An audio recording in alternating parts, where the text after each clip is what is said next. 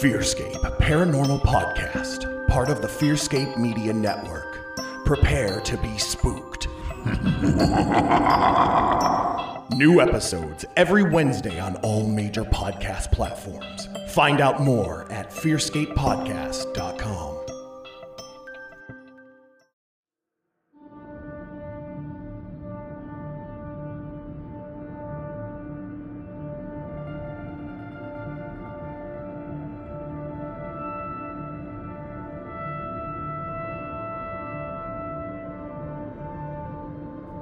There is no question that something is here, lurking, somewhere in the darkened corners. But how will we ever find out what it is? We need to look, always, and never stop. No matter what stands in our way, no matter what others may think.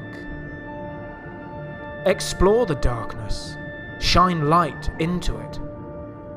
Join the red strings and the silver threads. Everything is connected. Somehow. I am Mark L. Watson. This is Peer Beyond the Veil.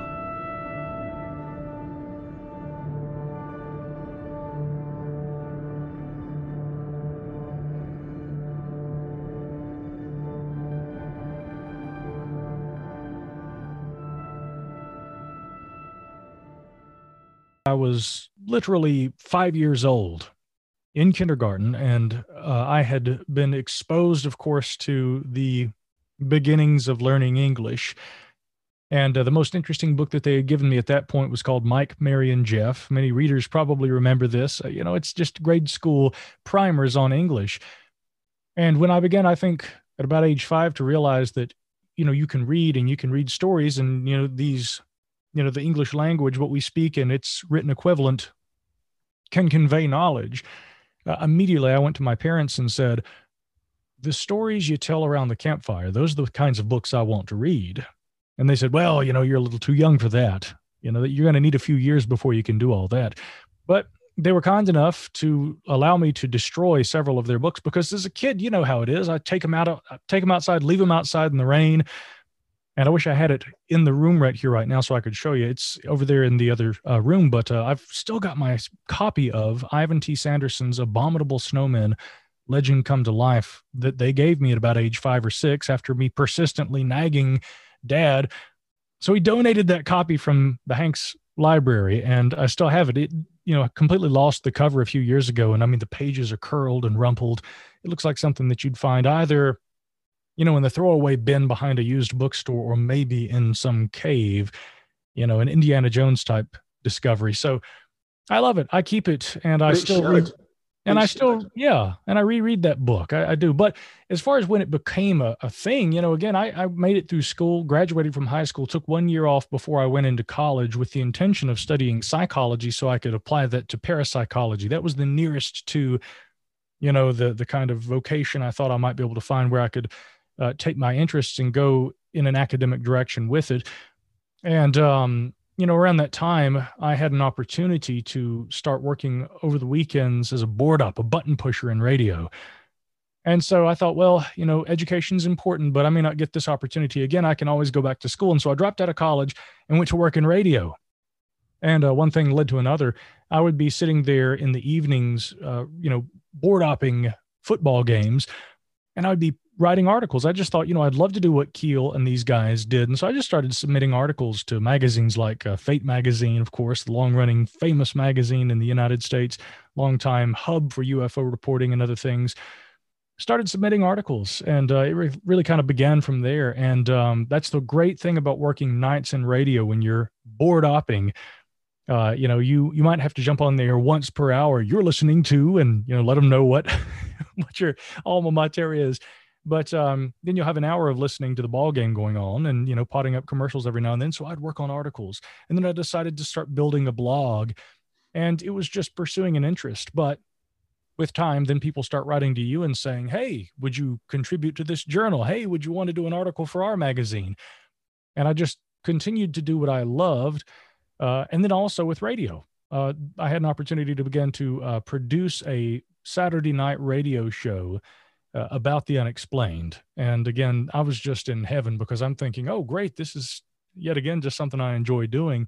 You don't really think, at least for me, I never did that this is going to be what I'll do for the rest of my life, but I'm sure now I will. Emerging from the work of Francis Bacon and the scientific revolution of the 16th and 17th centuries, the Age of Enlightenment, or the Age of Reason as it may otherwise be known, swept Europe and reshaped ideas and concepts as it went.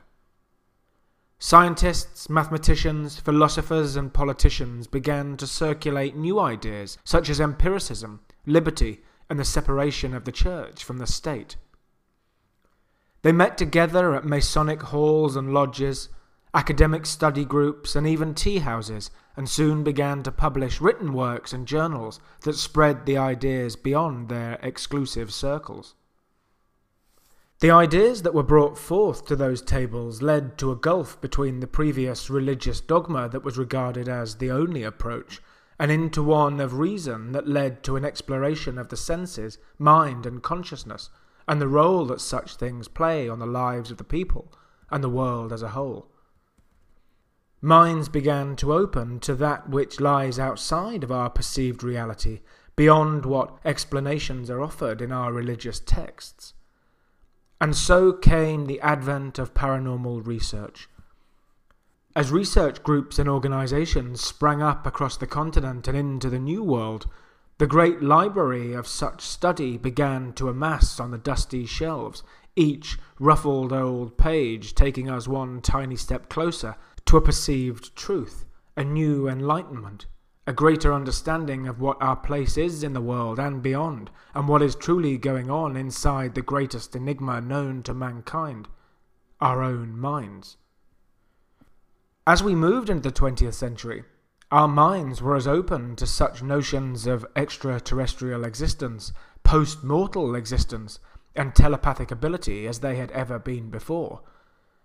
Individuals such as Charles Fort paved the way for the writings of Keel, Barker, and Moseley, von Daniken, and Vallée. And then, quite recently, the medium changed, and ideas were able to be broadcast internationally at the simple push of a button. And so, today's researchers, while still writing incredible books, have turned to their own voices and the wonder of the internet to broadcast and to connect with one another in an instant. Such is the case with my guest tonight. Described by my fellow paranormal countryman Nick Redfern as one of those individuals at the forefront of skillfully negotiating the dark water that will ultimately provide us with the answers we seek he has secured his place at the council fire of today's true greats. With numerous books and, quite incredibly, numerous active podcasts to his name, Micah Hanks joins us tonight to tell us what it is that keeps making him want to peer beyond the veil. I used to always think of uh, Ian Fleming talking about his best known character, James Bond 007. And he uh, he had said that Bond was this really ordinary guy that extraordinary things happened to. And so I certainly was never as extraordinary as, uh, you know, the famed secret agent. Uh, but nonetheless, I was able to relate to that being a really ordinary guy who never had those experiences himself. And therefore, I was more drawn to the incredible experiences that others had had. But I remember a few years ago, I'd been talking with a friend of mine, Mike Clelland. You probably are familiar with Mike and his work and his two volume work on the messengers. Mike has done I think, uh, incredible, very deeply introspective work with regard to owls and their symbolism, and also how some of that relates to uh, archetypes, the UFO phenomenon, what have you. Uh, Mike was right here with me in the studio. He came to visit Asheville a couple of times, and I love anytime I get to sit down and talk with Mike. And we had been talking, and he said, You ever had anything weird happen? And I said, Oh, no, never myself. But later in the conversation, we start talking about synchronicity. And I said, You know, I have that happen all the time. And he said, wait, hold on. You said you'd never had any weird experiences yourself, and yet you've had synchronicity happen all the time. How's that not a weird experience? And so the moment for me there was, you know, realizing, well, how do you define a, a unique experience? You know, how do you define that definition? Yeah, sure. And it was really that moment, you know, I think where I began to say, you know, maybe some things that I would deem rather ordinary, others would call something else. And, you know, since that time, I've had the most extraordinary, interesting kinds of things I've had happen in this regard, uh, with regard to this sort of work, would be, I would say, what you would call, for lack of a better term, parapsychological, uh, you know, premonitory visions, um, getting a strong impression about an individual before they call. Uh, and it had begun to happen a few years ago, enough to the point where my dear friend Tiffany Mack and I had decided to begin keeping a log of experiences, either that we had that might have something to do with something we were talking about, or even just independent experiences, like a dream she'd had, she would tell me about, uh, and I would write it down. And um, that took me into looking at psychological and parapsychological literature that again accounts for so many of the similar kinds of things from over the years. It's almost impossible to ignore the idea that there must be some element some sort of faculties of the mind that we don't understand completely. Sure. you in 2013 so seven years ago wrote the foreword for um, for david weatherly's great book strange intruders. Um, where you, you where you wrote um, let me quote you have experienced inexplicable instances, you wrote, where information was presented to you by those who maybe couldn't have otherwise known it, and that to you um, had had proved clearly remarkable enough to, to write in that foreword. Um, what of this this almost Keelian theory of the more you involve yourself, the more you look into a void, the more it looks back, the more you involve yourself into a subject, the more it presents itself to you. Um, so if you can maybe elaborate on, on on maybe what you meant a little bit in in that foreword by the inexplicable instances, uh, and and and how maybe those things have started to show over the years, where you have noticed the void looking back. Yeah, it's uh, really paraphrasing Nietzsche a little there. You know. With the idea of looking into the void, I've always enjoyed Nietzsche's philosophy and really a lot of other philosophers too, whether or not they were necessarily as sympathetic toward the idea of the unexplained. But uh, now with Keel, well, first let me say uh, the experiences that I have had that are the closest I could liken to anything unusual myself have involved what I would class in parapsychological terms, and occasionally that involves others' experiences with the same sort of thing. Uh, you know, so so that would be in a roundabout way what I'm discussing there. But with regard to how Keel um, you know had this experience of going into the you know the practice of you know reporting and and chronicling the unusual and it seeming to become more and more prevalent in his life Keel always interested me because he seemed like the classic Western skeptic, and his earliest book had not been geared toward UFOs or anything unexplained whatsoever. You know, Keel, I guess, had written for newspapers at this time, but as a young man, he travels to the East he goes and travels throughout you know the middle east and up into uh, uh, the uh, himalayan mountain range actually i believe he met tenzing norgay while he was there uh, but anyway he chronicles chronicles this experience this adventure of several weeks traveling um, often with very little money except for what his publishers back in uh, new york would send him or wire to him uh, Keel had uh, these experiences in pursuit of trying to understand magic. And so the book, the term that he used for this was an Eastern term, jadoo.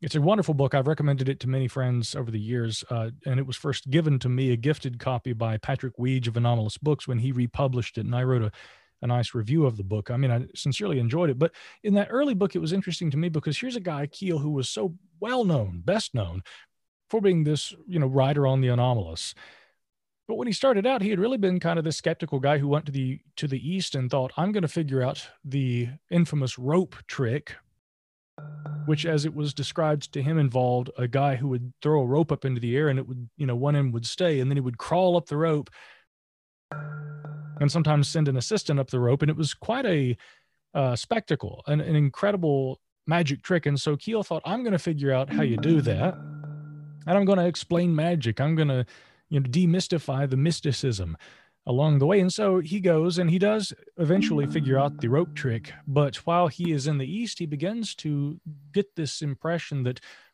you know there is the the, the conjurer's tricks the illusionist's art and then there is the actual unexplained. And so it sort of culminates in him meeting with this, uh, you know, a kind of a yogi or a, you know, a, uh, a wise man for lack of a better term, who uh, kind of says to him, he has this dialogue with him. Keel is told to go up there and meet this man. And when Keel gets there, the man is blind, but he somehow knows that it's Keel who has arrived and somehow had expected Keel to be there, even though he presumably wouldn't have known that Keel was coming. And so Keel sits and he talks with this man who at one point says to him, in response to his inherent skepticism about those things unexplained, he says, Sri Keel, half the world is blinded by skepticism. And Keel kind of goes, huh, okay. And so he continues his travels and he makes his way to the Himalayas. And at that point, he actually believes he is possibly being stalked by or, or moving in close proximity to an unidentified uh, animal species, a Yeti, essentially. And so he has this close encounter almost with what he believes might have been an, uh, you know, an abominable snowman. Comes back to the United States, writes this book about these experiences, and evidently was quite changed from having been and, and immersed himself in other cultures and learned that, well, you know, the Western worldview maybe isn't the only one. And maybe it's not the only relevant one. Maybe, in fact, it's not the most accurate one in terms of perception of reality. And so, yeah, Keel, I think that was really a launching point for him. And the more he got into all of this, again, the deeper his involvement became. He starts with Jadoo, and of course, he writes great books like The Mothman Prophecies, where he's still very much a reporter at that point. And then eventually, this kind of takes him in this direction where, with regard to the UFO phenomenon, uh, by the time he's publishing books like Operation Trojan Horse and The Eighth Tower, Keel comes over from being a quote unquote ufologist to being almost like a demonologist. And, you know, by some measures, his approach to the phenomenon was thinking outside the box and revolutionary at best. By other standards, some would say he was way too far off base and it was entirely too speculative to be relevant to the modern discussion and dialogue that we're seeing on UAP. I think that Keel's somewhere in the middle. He obviously had imagination, but I think that you know, free thinking, new thinking, out of the box thinking should be allowed. And sometimes, when done properly and with, you know, a certain amount of caution, it can actually be in itself very advantageous. And I think that Keel was that kind of person. But again, the point I like to drive home is that that, that progression of thought for Keel, like with many others, was rooted in experience. And he had begun much more skeptical. The more he became involved, you know, the more what he pursued seemed to involve itself with him.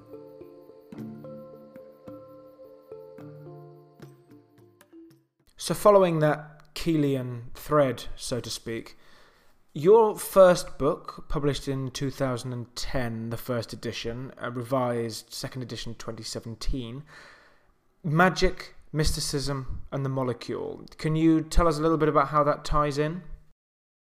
Yeah, sure. I mean, I guess with an interest in guys like John Keel, some might say that that book would have been a natural place for me to begin although I think when I wrote that book, I don't think uh, I had read Jadoo yet. I'd have to go back and check. Uh, you know, again, this was my first book. Um, it was born out of really an interest in the writings of a lot of the really I, I, guess it was consciousness researchers primarily um, but many of them dabblers in uh, you know hallucinogens psychedelics things along these lines now what really makes this interesting or perhaps less interesting for some people uh, is the fact that I'm not a user. I have never been a user of, you know, psych- psychotropic substances, anything like that, hallucinogens. Not to say that I'm against the, their use, uh, nor am I against the idea of at some point doing that myself. But, you know, for various reasons, it's just never been something that I've pursued. Uh, and writing a book about it was, uh, it was intentional for me not to how would you say this become a guy who goes takes drugs and tells everybody about all the weird things the elves and ufos that he's seen you know? I wanted to report on the state of uh, science as it relates to that as well as you know mystical literature and things like that uh, and it became apparent to me that much of what the modern consciousness researchers to give a couple of examples i mean a, a big one in my book is uh, richard strassman md who had actually conducted in the 1990s a DEA approved study with uh, DMT, dimethyltryptamine, uh, at Arizona State University, I believe. And again, this was geared toward uh, studying the effects of what he thought was, uh, again, he termed it the spirit molecule. He was trying to find out what might be the root of certain, what he terms endogenous mystical experiences that people have had. For instance, if a person meditates to a point that they essentially induce an altered state of consciousness, some people have described almost kaleidoscopic psychedelic effects, very similar to what for instance, someone who has taken ayahuasca or something along the lines of,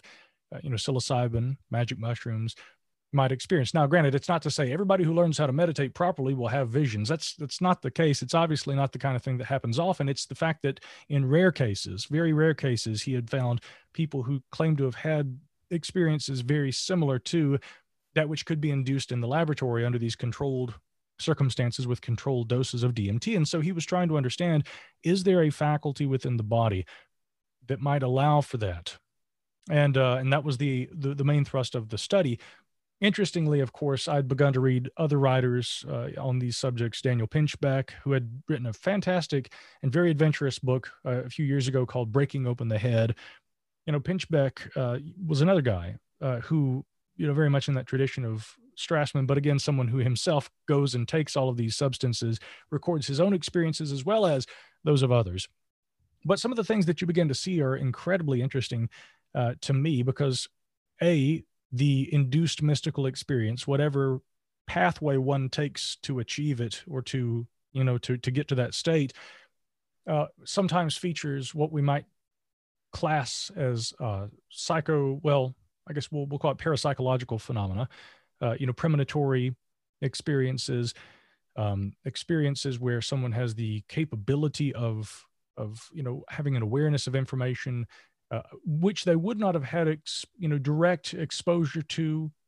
They wouldn't have had any kind of stimuli that should have imparted that knowledge uh, and nonetheless they actually come to know it. They have visionary experiences and things that often tell them about themselves or loved ones this was particularly the case with ayahuasca and since having written the book, I've been told even more incredible stories with regard to people's experiences taking ayahuasca that are even suggestive of the idea of consciousness um, existing and persisting after death.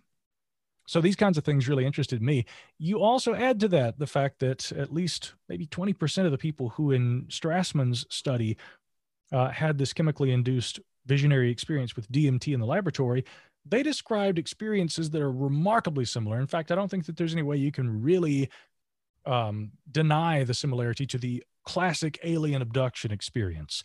Uh, some of the descriptions of the beings that people in a again a very controlled medically induced hallucinogenic experience so we know exactly what factors are contributing to what causes the visionary experience but again what they see is remarkably similar to things that people who presumably have not taken any kind of drugs or had any other kind of uh, an induced experience, they're nonetheless describing similar things. And of course, we find this in the abduction literature from primarily the 19, maybe the late 70s, but really rises to prominence in the 80s and 90s following the publication of Whitley Strieber's Communion and Bud Hopkins' book Intruders. So, you know, there, there was definitely continuity there. And I think a lot of people might see my own book and and certain other consciousness researchers who have looked at this idea and they they might say oh i see. You're trying to explain ufo abduction experiences as something that's happening in the mind. Yes and no. Uh, i don't know that we can necessarily i don't think we even have to try and explain away the ufo experience. I'm merely trying to understand the commonality between those experiences but it, whitley strieber's always been someone who fascinates me because I have often said I don't know if the experiences that he had, which were very real to him, were would have been as real, maybe Mark to you or to me, sure. right? But they were real to him. Now, the the modern, you know, very skeptically inclined materialist thinker would say, well, therefore they were imaginary. You know, I don't know that that's necessarily the closest approximation of truth. Whitley, you go back and you look at the interviews shortly after the publication of Communion. Uh, back then, he was, if anything, much more hesitant and maybe that was in keeping with the times somewhat, but he was much more hesitant to actually say these experiences involved occupants of UFO craft. He said, I don't know what they are. Uh, it would be fair to say that they are alien, but I don't know that that means extraterrestrial. The experiences were real to me, and they very they seemed very real. So again, he actually terms it very much the same way that I perceive it. And I, you know, again, I think it's an admirable position that he takes. It's not wishy washy to say, you know, I'm not sure exactly what the physical nature of this was. I just know that I had these experiences and that experience was real to me. And that kind of discussion of those experiences, the way that he terms it, I mean, it is very reminiscent of the kinds of you know psychedelic experiences that involve very similar circumstances. But now, as far as the title of the book, Magic, Mysticism, and the Molecule, we could begin with the modern consciousness researchers in inducing an altered state of consciousness in order to try and have a similar experience. And there's a chapter in the book that's actually uh, almost as fascinating to me as the consciousness component itself, which looks at uh, survivors of of you know circumstances which we would class as near death experiences and i don't mean that in the traditional sense of the term coined by uh, raymond moody md who i got to meet and that's discussed in the book you know when moody was talking about a near death experience what we generally all think of is a person almost dying and they see a tunnel and a light and maybe a loved one comes down uh, again, in the very bare bones sense of things, a near death experience, like I'm discussing in the chapter we reference here, would involve a person maybe who was kidnapped by a cartel and they are tied up and blindfolded and they are being burned with cigarettes. And this induces an altered state of consciousness because this person is in a hyper aware survival state. Many people in these kinds of near death experiences where they are in a car accident or they think that they're going to die. They're being held hostage. They're locked in a prison cell somewhere and tortured. They have out of body experiences. Some of them actually describe UFO like encounters. So, yet again, I mean, what are the varieties of stimuli that affect human beings that can induce these communicative experiences where they perceive not only an altered state of consciousness. It would be one thing for me to see a big bright light and feel real happy and go, wow. But in many of these experiences, people also say there are others, there are entities that are communicating. So, what are these? Are these archetypes? Is this entirely within the mind? Or on that outside chance that there could be something more to it, is there actually a form of communion, to borrow Whitley's term for it, a kind of communication that is actually occurring there. Now, again, the skeptic in me. But a type of communication which is occurring there in a, in inverted commas, real sense, in that it is not purely fabricated by the mind, but it exists in the mind, and the mind is a vehicle for the communication. So it right. might still be an external entity, for one of a better phrase, an external communicator communicating with you, but only on that psychological level. And therefore, it is only ever a subjective experience, but it doesn't mean that you're fabricating that purely from your own imagination. Correct. It is, it is real to you. And again, with the mysticism and the magic portions of the book, it's the same mystical experiences that often have nothing to do. They may have to do with ecstatic body postures and meditation, but they typically don't have that kind of shortcut that's provided through psychedelics. Um, and then, of course, throughout time, ritual practices, magic, for lack of a better term, seem to often be aimed at achieving similar things. In the ancient world, magic was introduced because we didn't have a full understanding of the scientific mechanics of the world around us. And if we wanted to pray to a god that controlled the crops and we wanted to appease that god, that might ensure that we would all be able to eat until this fall and maybe, if we're lucky, survive through the winter. So, you know, anthropologically, we can understand where magic comes from. But over time, it's interesting because you you see that again, characters like uh, John Dee, fascinating individual, one of the most scientifically literate men of his era, but nonetheless very much the consummate occultist. Uh, you know, and others were like that too. Newton was also uh, much more occult uh, oriented with his thinking, again, being a product of his times. Than the modern scientist would want you to think and and have you believe. Now, does that mean that that's a right way to think? Again, that's anybody's guess, but I'm fascinated by the fact that even until fairly recent times, you know, on uh, you know, toward the end of the Middle Ages, the early Enlightenment, you still had people who were and very much into the Enlightenment who were uh, exploring avenues that the modern consciousness researcher is still interested in. They may have perceived the root of the phenomena differently. You know, John Dee believed in this idea of Enochian angels and that communication with them would, you know, essentially unite heaven and earth and bring about this sort of paradise. Um, Newton, on the other hand, much more scientifically inclined, but still had you know occult uh, interests. kind of behind the scenes, uh, maybe even more so than the Christian dogma that, again, you had to sort of be a part of uh, in that era as a professor um, at his institution. That was actually requisite uh, in his day. But again, so the lineage throughout time of magical or ritual practices, mystical practices, and then modern consciousness research often are aimed at trying to reach similar ends, even as you know thought progresses and our attitudes toward what we're looking for change over time but it's a fascinating kind of deep dive and that's essentially that's the short answer believe it or not about what that book is uh, essentially about yeah, I've discussed uh, I've discussed before with people and, and, and even on this show how the perception of, of what religion is and, and some of the stories behind it have the names and titles associated with such things that actually in a modern context could actually be perceived as, as paranormal experiences or or certainly occultism. It's just that they were given different titles at the time or they're given different titles now. Um, and I actually have a close friend who who is of Christian belief, who I've spoken to in the past about my lack of belief.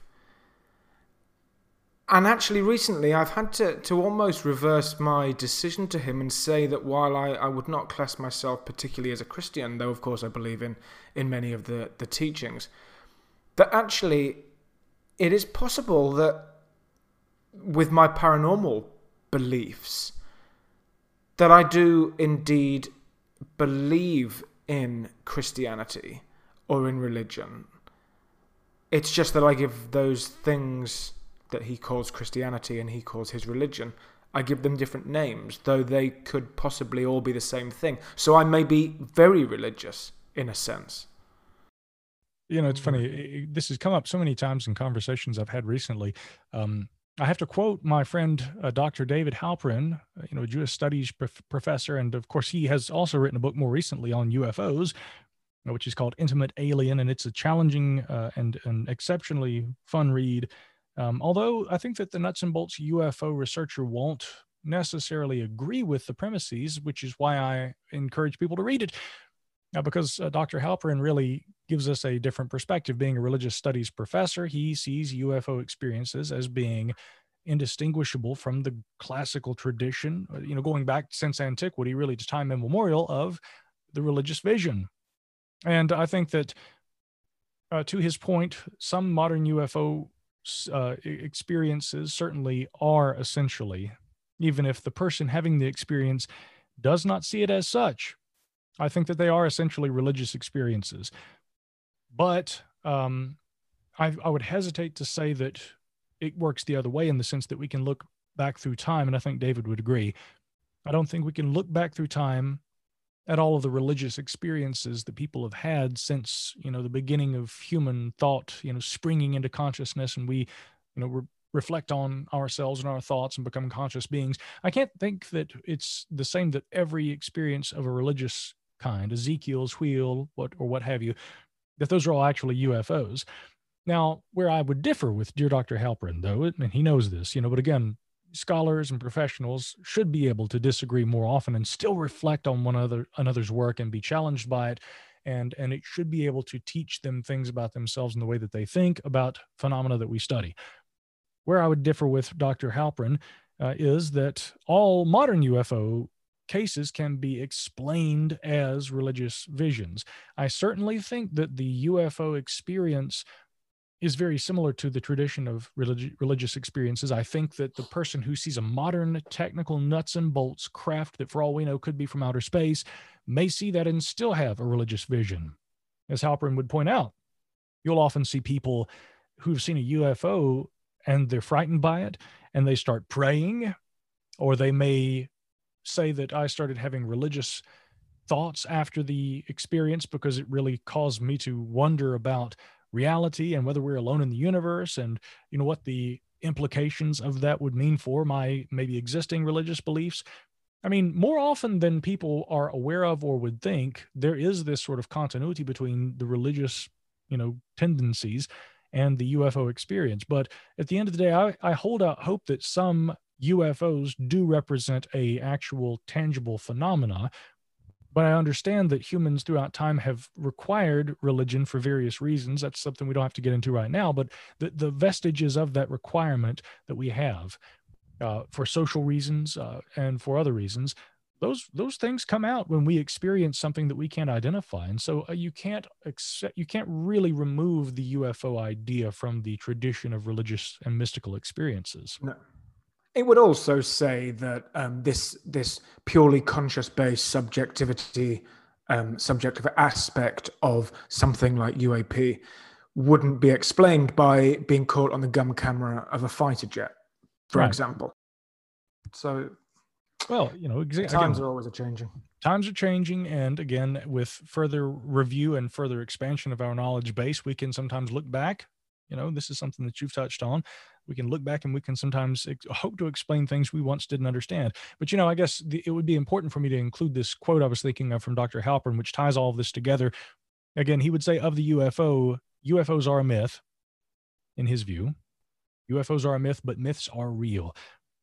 And again, to your point about religion and you know belief versus uh, you know, and and really this all very being contingent very much on the eye of the beholder.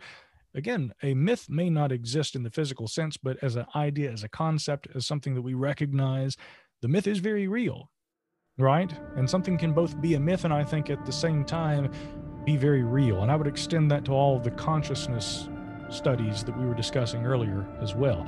Again, that experience may not be real for every person, but for the individual who is experiencing it, that myth or otherwise is very real.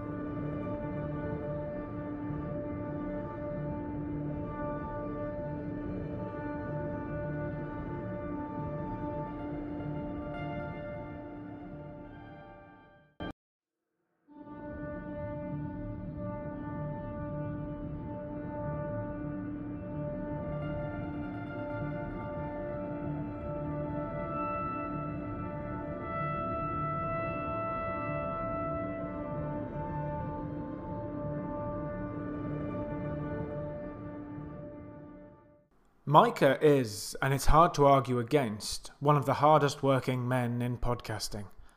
I can vouch firsthand for the amount of work that goes into researching, writing, scheduling, presenting, editing, producing, marketing a show. And there's more behind the scenes too. We here at Peer Beyond the Veil produce merely this humble show, and the notion of not only putting the amount of work needed back into two shows, but to present at such a high quality is very impressive. Micah successfully and skillfully manages four podcasts. Such a portfolio of incredible creative output is very commendable and should be applauded and recognized as indeed it is. Micah's flagship show, the Micah Hanks program, focuses on science and the mysteries of our universe, both diving deep and skimming the surface of all things weird, wonderful, and outright strange. Middle Theory is Micah's news and current affairs output, presenting from a largely centrist perspective. And the Seven Ages audio journal documents the work of the Seven Ages Research Associates, a group of independent scholars of which Micah is, of course, a member and presents content on the subjects of archaeology, history, and ancient culture.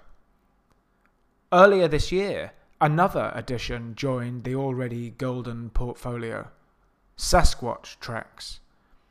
The show examines the enduring question of whether there could be an as yet undiscovered species living in our world, with greater focus on the Sasquatch of North America, but also examining reports of a relic hominoid from around the world critically minded and science based, whilst remaining open, as it should, to the possibility of potential other explanations. The show has gathered some of the world's best minds and researchers on the subject from a wide range of backgrounds to shed just a little light on what is hiding in the woodlands. My uh, cohorts, again, I think it's fair to call them a dream team. They're wonderful guys. Uh, Dakota Waddell is a longtime friend of mine who when we were in our teens, we would go to, I mean, he was still in high school, I think. And uh, on a Saturday morning, we, we would jump in one of our cars. He was driving what we called the Danger Ranger at that point, and I had a pickup truck. But we would go to used bookstores and you know look for books about you know topics like Sasquatch and things. We just loved all that. And I think he had just graduated from high school the first time that he, I, and another friend traveled up to Newcomerstown, Ohio, and went to a conference to talk about the way we didn't talk. We were just attending, but we went to this uh, Sasquatch conference there. And um, so for many years, we have maintained an interest in this, but life happens. We never are what we, we were never one of those, uh, you know, friendships that fell out of touch and comes back together. He and I have remained uh, frequently in touch for years because we've performed music uh, professionally for years in, in different bands. And so we have spent many long hours, uh, you know, weeks at a time on the road traveling, you know, performing acoustic music, country, you know, and uh, performing at weddings, events, all kinds of things. So uh, we had had the idea a long time ago that we should have a, a side project so that all we do isn't just playing music. And we wanted to do a podcast. And uh, going through many iterations and finally coming back around, Sasquatch Tracks is what came out of all of this. But with the addition of a mutual friend of ours, Jeff Smith, who Dakota interest or, or he introduced me to. Uh, Dakota is now a uh, he has a degree in geomatics, and so what that means is he is a land surveyor, and uh, with with particular interest in topography and uh, also uh, GIS technologies. And uh, so Dakota and Jeff met in the geomatics program, going to school here in North Carolina and I had uh, he had kept telling me that you get you got to meet this guy Jeff, retired U.S. Air Force, you know, co-pilot and a navigator uh, with more than a thousand hours. You know, just a fascinating guy. Now he's doing uh, the uh, land surveying thing with me, and I said, well, you know, there's a long history of land surveyors being involved in Sasquatch research. Um, that going back to the 1800s, and so again, that's something else we can talk about. But those guys jumped behind the mic with me, and we finally launched this podcast, which is geared entirely toward uh, you know, again, kind of riding that fence, we try to be a little more skeptical than most podcasts, and we certainly are not one of the shows where, uh, you know, we just have people come on and tell stories. We speak with scientists. We also talk with filmmakers and researchers, authors, but mostly we are talking with scientists or we are talking to citizen scientists, and we are trying to apply that idea, citizen science, toward the idea of a as yet unrecognized bipedal anthropoid ape species reported to exist in North America, not to mention other parts of the world. You spoke with the fantastically talented uh, Dr. Jeffrey Meldrum. That was a, a two part interview there over, over two episodes. And his conclusion to it is that Sasquatch, certainly the North American Sasquatch, is a as yet unidentified but very much biological creature, and that all talk of extraterrestrialism and, and spiritualism plays no part in his existence. Now that that is also how how I would see it. Is that also strikes me as as being your line of thought? Correct me if I'm wrong there. Yeah, it is. It is my line of thought. Uh, I think a lot of folks knowing my interest in UFOs, because you know, again, I, I take that subject very seriously, and uh, to the point that I actually I've never been a member of any organizations, at least in you know since I was maybe in my early twenties.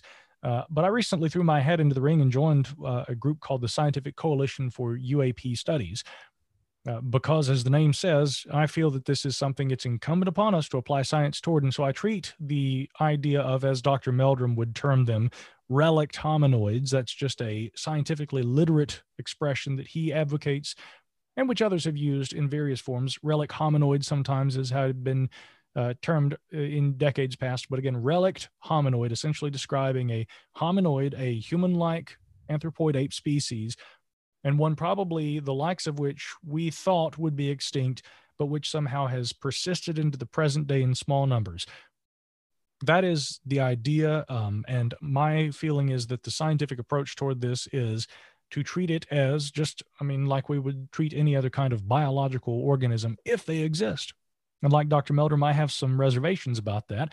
You know, on certain days of the week, I could convince myself that this is all just kind of a sociological phenomena. Somehow we have created this living mythology of the Sasquatch, of the ape man, of the, you know, the hybrid creature, the, the chimera, you know, what have you. But uh, on those days where I'm sitting there and I'm reading Dr. Meldrum's work and I'm, you know, analyzing the Patterson Gimlin footage from 1967 there at Bluff Creek, California, you know, on a good day, I look at all of that and I say it really does seem that the more parsimonious explanation, as uh, my good friend uh, Matt Pruitt would term it, is that, however incredible it may seem, there is perhaps a human like, unrecognized biological species right here in our midst that has somehow managed to evade science. And I think that there are a lot of reasons why that's the case. But again, as far as the confusing element, yes, people would say, well, you're interested in UFOs. Do you see a connection between these two? Often I'm asked, do you think that there is some sort of overarching phenomena that connects all these things? And I'm like, well, if there is, it's consciousness and it's just the human perception component related to all of this but no i don't i don't see any connection between the idea of the relic hominoid if they exist and uap whatever that may be Sure. He made a very good point, I believe, in the first part of your interview with him um, on Sasquatch Tracks, that he told a story of, of a team of trackers who were tracking bears who'd come down from British Columbia into, uh, I guess, guess Washington State um, and into the, the forests there. And they knew they were there. There'd been countless reports. And, uh, uh, you know, I think he sent people into the field, uh, an entire team of them for five years, I believe he said, before they actually spotted the bear.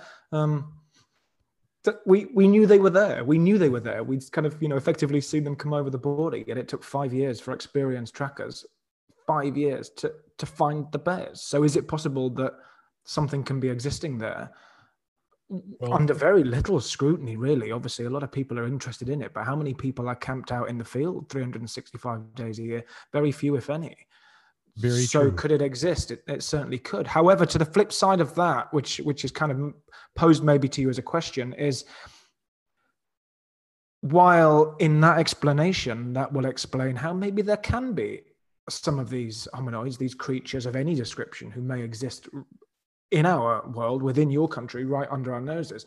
But could there be, could there truly be a possibility that Bigfoot, Sasquatch within the continental United States and, and Canada, but also the Yeti in the Himalayas, the Almasti, the Orang Pendek, all these other variations, his his Bigfoot's cousins, so to speak, could they really all of that divergent evolution, every arm of that, could it all exist without having yet been discovered? Um, would it would it not seem that one of them would have been discovered by now.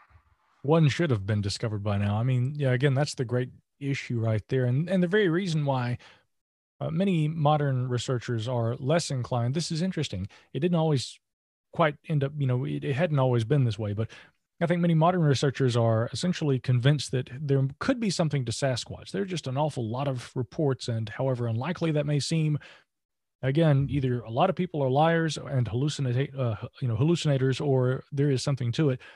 The Yeti, and on the other hand, maybe not so much. That's the general consensus I get from people these days, which is interesting because I think that early, you know, maybe during the Second World War and immediately afterward, uh, there was a lot of coverage of the so-called abominable snowman coming out of the Eastern world and in those remote, inaccessible reaches of the Himalayas, right, and in Nepal and and surrounding uh, border states, uh, it would seem very likely that something could exist there, but not in North America.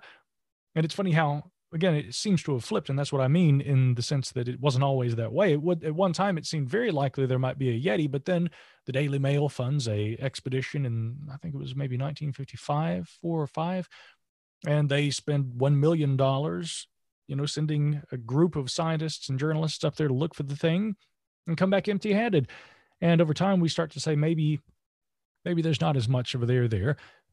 But of all places, you know, that in North America, we would have a creature like this. And, and that's an interesting thing, which the skeptic in me has often wondered it, uh, you know, wondered about the idea of a human-like creature existing in in in the Himalayas, you know, a yeti, it seems so likely at one point, and now many dismiss it. Now, I'm not so quick to dismiss it, and I'll tell you why in a moment. But but the idea that suddenly we have this corollary appear in North America, and many Yeti researchers, the likes of Tom Slick, uh, you know, the, actually he was a philanthropist, you know, Texas oil tycoon. He co-founded a number of organizations uh, in in research and development uh, groups like the Science of Mind Foundation, things along those lines. Tragically killed in a um, plane accident, but uh, had funded a Yeti expedition and also began funding Bigfoot research with his main guy, Peter Byrne. Peter in his 90s. I spoke to Peter, of course, as uh, our second episode of Sasquatch Tracks. But, you know, it's interesting to me that all of a sudden it becomes America that is the focus. And many would say, again, that all was born out of a hoax in 1958. You know, Bluff Creek, Jerry Crew, they didn't come out and say it was a hoax right from the outset. That didn't come out, well, people knew about it. There had even been people who had written about it throughout the 70s and 80s, but the Crew family comes out in 2002 after Ray Wallace. I'm sorry, not Jerry Crew. Jerry Crew was the foreman who found the footprint. Ray Wallace and his family. When Ray Wallace had passed away in 2002, his family came out and said, Our dad was Bigfoot. And so much of the press kind of jumps on it and says, see, this whole idea, the reason it seems unlikely that there could be such a thing in North America is because there is no such thing. This was all a hoax. What many people fail to understand, though, is that, again, Ray Wallace and his brothers and others there at the construction sites in Bluff Creek were no doubt aware, as others were, of the indigenous traditions involving so called giants. In fact, the newspapers from that period tell such stories and even quote Ray Wallace talking about those ideas. So he had an existing knowledge of the myths and the folklore. And what's interesting to me is that, again, it seems as though these ideas spring out of nowhere and just all of a sudden kind of come to in, in, into consciousness. They were there all along. But as Dr. the late Dr. John Bindernagel points out about them, these ideas, even though they have been in our midst and people have a degree of awareness of them, many perceive them as being myths or what have you, they are known, but they are scientifically premature. And again, he's basically riffing on the ideas put forward by Thomas Kuhn, philosopher of science, who said that, you know, again, there are stages of progression that an idea goes through observation, but basically people aren't interested or they don't really pay much attention to it. Gradually, people become more and more aware and begin to realize that, well, there may be something there, but I'm still not sure that this isn't just mythology. And then with time, science applied toward it and persistence may sometimes actually establish something that was observed and maybe thought of as myth as being an actual scientific reality. And Bindernagel's contention was yeah, these things, even though we don't have that specimen, and like you say, there should be one, his contention is that this is a scientifically premature idea, which perhaps, like UFOs, we are on the cusp of beginning to understand but again it is a problem like you say that well if these things have existed throughout time if they exist today and they're biological organisms they would have had to have been here for a long time and throughout time. They don't just come into existence in the 1950s or 60s so how could we not have had a you know an actual specimen? Now what's interesting is i'm involved in a historical research project right now a writing project as well which looks throughout time based on that premise. Well what kinds of evidence for the purported relic hominoid can be found in the historic record. And again, you're going to have immediate limitations in North America because many of the indigenous cultures, indigenous Americans, they have language, but they may not have had written language, nor do they keep written records that go back prior to Columbian contact. But if they, the creatures, arrive in North America in a way, a fashion similar to the first arrivals in North America, you know, the first humans, in other words, then they probably would have followed similar migratory patterns coming across Beringia. And so that would seem to suggest that somewhere in the old world, you're likely to find these things too. And yet again, that brings us back to the Yeti. And so, biologically, in terms of um, migrational routes that they might have taken, and in terms of analysis throughout the history of the subject, I think that there's a whole lot of groundwork that needs to be done, which we're only really beginning to do. And certain new technologies like, for instance, library science, digitization of newspaper archives, um, ease of access to old obscure manuscripts and books. It's helping researchers like me find that indeed there's a much richer and deeper history of purported observations of these things throughout time, which nonetheless, even though it doesn't give us a sample, it doesn't give us that that you know holy grail like you're talking about. It does support the idea that there is a historic record that accounts for the existence of these things. So that to me is where we are with this. But we haven't found a specimen and it doesn't exist for real, you know, until we have that specimen. Question is, will we ever find one?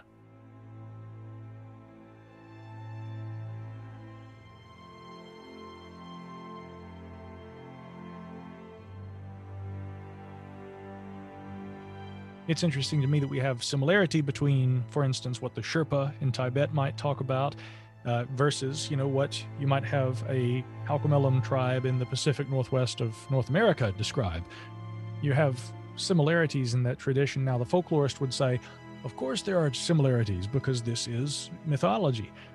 But I wonder sometimes about the deeper mystery of, you know, the similarities between different folkloric beliefs in various parts of the world. There was an article written shortly after Sanderson published um, Abominable Snowmen back in 61. And uh, this appeared, probably, it may have been in the Journal of American Folklore, but it was a folklorist saying that they found Sanderson's conclusions kind of weird. You know, the idea that he thinks these creatures are all around the world.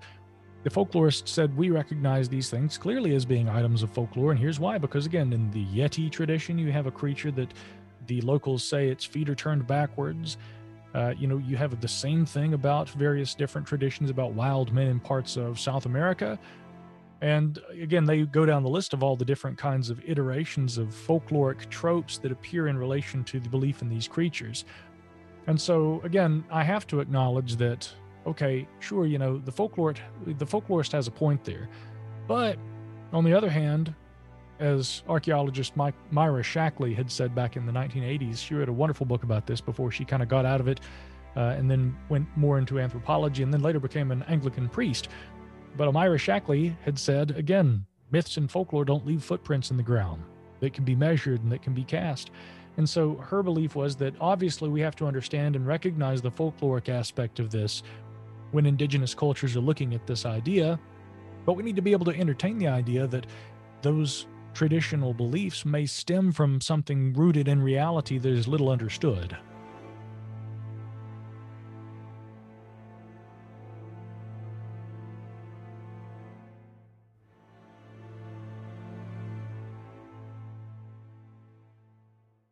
If anything, speaking with so many scientists who look at the possible physical reality of something like Sasquatch, especially Dr. Jeffrey Meldrum, of course. Now, you know, it would be fair to say that some might also say that he is so invested in the subject that, you know, he may be an expert on the paleoanthropological and the anatomical science as it relates to this, but but he also is going to be um, more uh, biased toward belief again, I've heard people say things like that. Meldrum at the very end of our interview, you know, he he basically concludes saying, you know, I still have some reservations about this, and I think that they are warranted. And so uh, that was one of my favorite things about the discussion with him. You know, that after laying out the case for why he thinks there's a physical reality, but I still have some reservations. you know, uh, so I think it's healthy too. Well, yeah, I think yeah. any scientist shouldn't have a closed book approach to anything. Well, right. And again, that's why I call myself a hopeful skeptic or a open-minded skeptic. You know, I mean, I always fundamentally approach these topics with skepticism. And so uh, with regard to Sasquatch, again, I cannot say, well, I think they're out there. Again, that is a belief oriented perspective. But what I would say is that having spoken with a number of scientists and also avocationalists, you know, citizen scientists, who get out there and who work in the field, so to speak, on the weekends. Many of them are very, very well trained and have often self educated themselves and have become very, very adept at the collection of information, the collection of, uh, you know, not only eyewitness testimony, but also collection of data and maybe even samples from the field. Again, some of these uh, researchers are fantastic at what they do. Matt Pruitt, who I mentioned earlier, being one of those, and uh, another example uh, that I would have to, we haven't actually aired this episode yet, but another example in a forthcoming episode that we'll be doing. Uh, but Shelley Covington, Montana, is a guest that we have spoken with, and we will be airing that episode soon. And yet again, avocationalist, self taught, but she has gone through the gamut. I mean, of learning tracking, learning forensic applications to the collection of material evidence in the field, I mean, she's very, very impressive in terms of the skill set that she's built for herself. So she and Matt Pruitt and others like that, you know, and then also the scientists or people who are academic, you know, they do most of their work in the laboratory or at the university, but nonetheless studying this. The big takeaway from learning from these people and learning about their experiences has been, man, you know, there is a stronger case for the physical reality of these creatures than just reading books and just watching television shows would have you think you know and so what i ask people to do is again maintain that skepticism like you say it's healthy but be open minded enough to hear what a professional like Meldrum, you know, or someone along those lines, see what they have to say before you draw your conclusions. That's, I think, important too.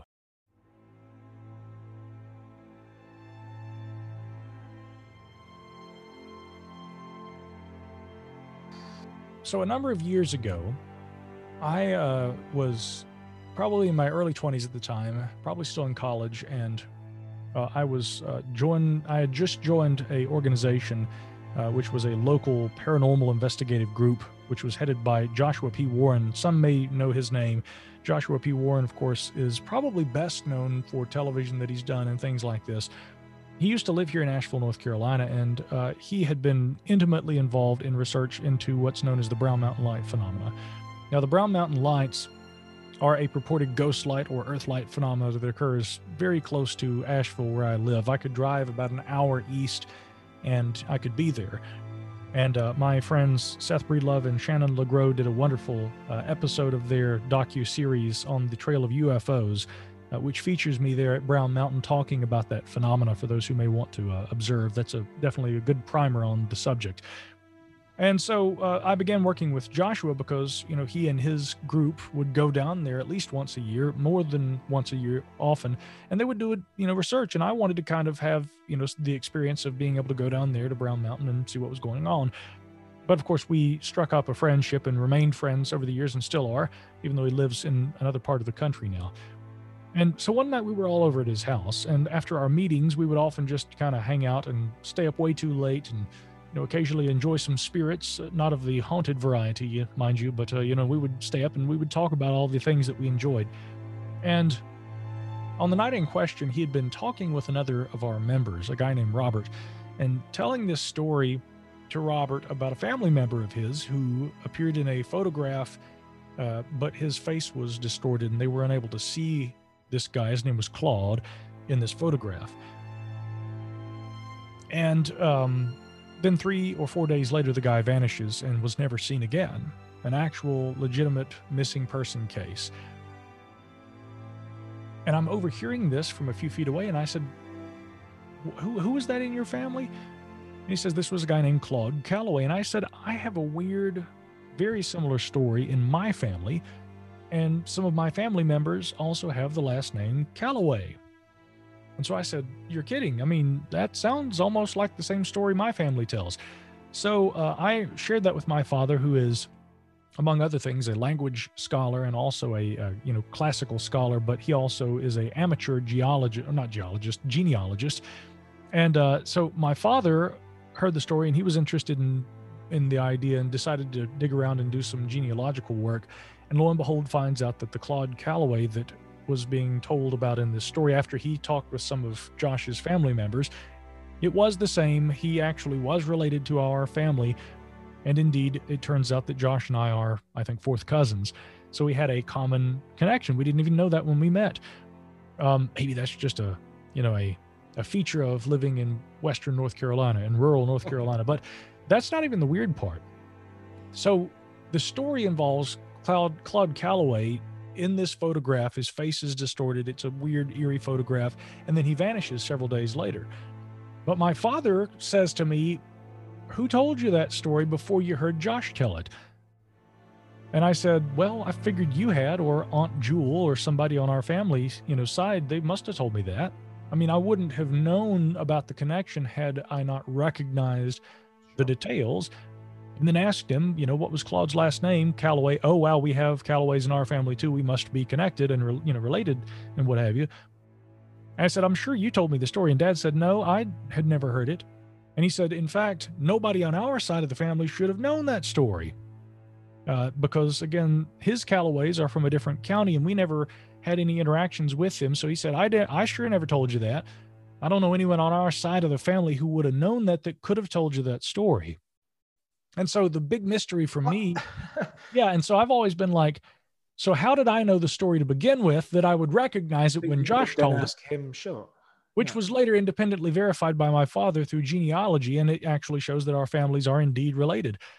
We've never been able to figure that out, and so I mean, I've I've entertained everything from. I mean, again, if I were to get really speculative, I'm like, could it be some sort of a weird like cultural memory, a transmission of memory from a different part of the family, you know, which again is extraordinary and sounds very implausible. On the other side of things, there is what is known psychologically. Again, this going back to my time in college when I was studying psychology, hindsight bias. You know, they say hindsight is 2020, and hindsight bias essentially is how psychologists often will try to explain things like synchronicities and coincidences, serendipity, deja vu. Your your brain is thinking that it is seeing something that is seen before, but actually it's a backward firing of what you know what have you. So hindsight bias is the expression. So I've wondered. I mean, maybe I had had not heard the story and merely was compelled by what I heard him tell, and mistook that I knew the story. That would be the psychological explanation. But I'm going to tell you again. To me, I mean, I I felt like I know that I knew that story, and I've often thought, how else would I have recognized it? which led to the reality of our families indeed being related. I mean, it's a it's a bizarre circumstance. We've never figured that one out. So we're all locked away. We're all uh, you're locked in your bunker as I am locked in mine. What's uh, what are you working on now? What's coming up next? Well, there is the relict hominoid, you know, writing and research project. Uh, you know, I've got a similar one I'm working on with UFOs, trying to look back to antiquity and again to recognize not so much the existence of extraterrestrial flying craft in antiquity is so much as to try and look at the human experience of seeing things in the sky that we can't explain. I mean, I think that that would be a good way that we could define a UFO. And in fact, going back to the 1960s with the publication of his wonderful book, uh, again, Jacques Vallée's first book on UFOs, in fact, Anatomy of a Phenomenon, he had said we can't put a UFO under a microscope. We can't study it in a laboratory, but what we can study and apply science to is the UFO report. And so I'm trying to essentially apply that same uh, approach in the uh, context of historical studies. You know, his, history is not considered a science per se, although there are historical sciences, but I love the idea of applying a scientific methodological approach to historical inquiry. Uh, I think that it's much needed in the field of the anomalous. And so there's another project with UFOs looking at that. And then, of course, always podcasts and things. Although in early 2021, there will be another big announcement. I've got a big project I'm working on. Can't say too much about it right now, but uh, a couple of cohorts and I we're working on cool. some very, very big things, and I'm sure we'll have much more to talk about at another time. You can always follow me at micahhanks.com. I'm on Twitter at Micah Hanks. You can find me everywhere. Just look for my name. Uh, if you look for Micah Hanks online, you're generally going to find me. And again, people are welcome to reach out. I always like to hear from people. I try to answer as many emails as I can. I don't get to, uh, back to all of them, nor do I get to them as quickly as I often should, but I try. And uh, I'm happy to hear from people. So, Micah, thank you so much for for taking the time out of your day to come and speak with us. It's fascinating, as always, to hear your uh, your weird and wonderful, marvelous stories. Uh, to hear about where your work's taking you next. Uh, it's, yeah, it's been an absolute joy to speak with you. So, yeah, thank you so much. The pleasure is mine. I hope we can do it again sometime.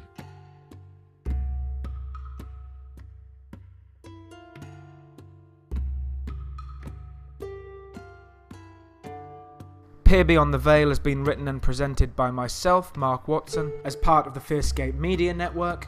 Music and soundtracks accredited and licensed to Purple Planet and to Kevin MacLeod, licensed under Creative Commons. All rights are reserved by our parent company, MLW Publishing. You can follow us at facebook.com forward slash peer beyond the veil or on Twitter at peer beyond the veil or at peer beyond 2020.